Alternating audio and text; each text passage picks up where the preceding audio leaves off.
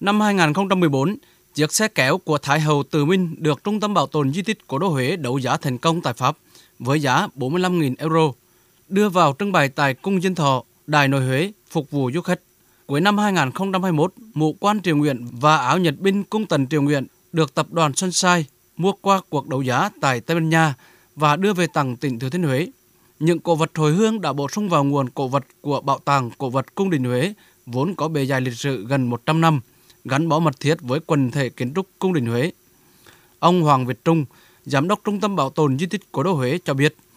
thời gian qua, nhiều cá nhân, tổ chức đã đưa được cổ vật triều nguyện lưu lạc ở nước ngoài về đây lưu giữ, trưng bày giới thiệu đến công chúng. Cổ vật của chúng ta và đặc biệt của triều Nguyễn là bị thất thoát ra nước ngoài thì nó rất nhiều. Cái nỗ lực của chính quyền cũng như các cơ quan ban ngành tìm cách mình hồi hương những cái cổ vật. Chúng tôi hy vọng là mình sẽ tiếp nhận được những cái, cái cổ vật nhiều hơn nữa.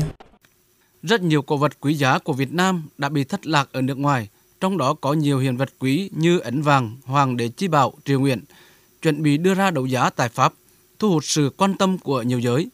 Làm sao để các cổ vật quý giá của Việt Nam quay về quê hương? Tiến sĩ Phan Thân Hải, Giám đốc Sở Văn hóa Thể thao tỉnh Thừa Thiên Huế cho biết, trước hết, tỉnh cần có những cơ chế chính sách phù hợp để các cơ quan đơn vị thuộc hệ thống nhà nước, các tổ chức cá nhân ngoài công lập đều có thể dễ dàng tham gia vào thị trường đấu giá cổ vật quốc tế khi cần thiết. Muốn vậy, chúng ta phải xây dựng hệ thống hành lang pháp lý hoàn thiện để khuyến khích nhiều tổ chức cá nhân tham gia vào quá trình này. Tiến sĩ Phan Thanh Hải cho rằng, cần khuyến khích và tận dụng tối đa các nguồn lực xã hội hóa vào công cuộc tìm kiếm trao đổi mua bán đấu giá cổ vật. Bởi nguồn ngân sách bố trí cho các bảo tàng công lập để sưu tầm hiện vật còn rất hạn chế, không đủ để mua cổ vật, nhất là cổ vật từ nước ngoài.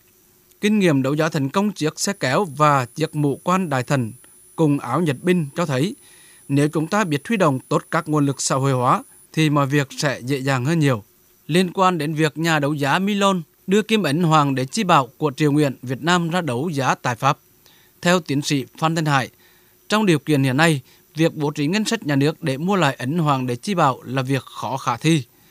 Trong khi đó, Quỹ Bảo tồn Di sản Huế vừa được chính phủ cho phép thành lập vào ngày 20 tháng 10 vừa qua, có cơ chế hoạt động linh hoạt trong việc huy động các nguồn lực xã hội hóa cho công cuộc bảo vệ, gìn giữ và phát huy giá trị di sản của đô Huế. Do đó, việc huy động nguồn lực cho quỹ này để thương lượng mua lại và hồi hương ấn hoàng đế chi bảo là phù hợp.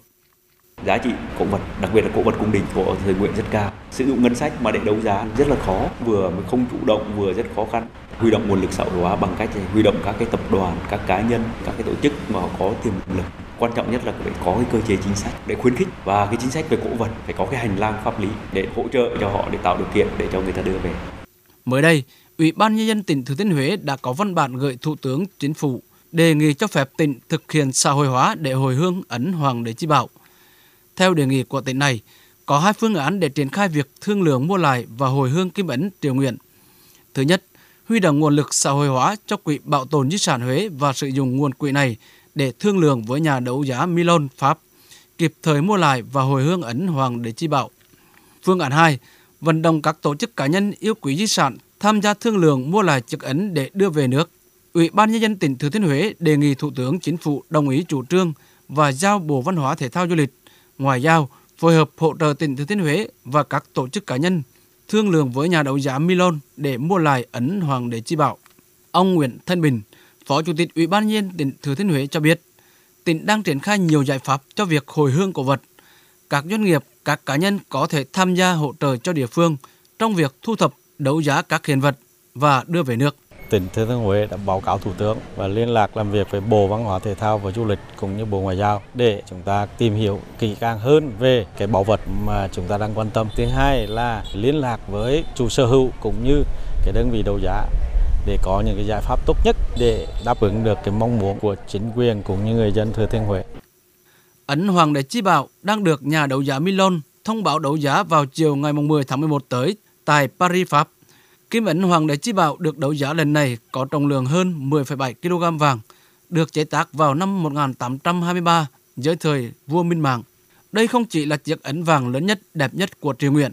mà còn là cổ vật mang những giá trị đặc sắc về văn hóa lịch sử của Việt Nam trong giai đoạn cần hiện đại. Tỉnh Thừa Thiên Huế đang nỗ lực để mua lại cổ vật quý giá này.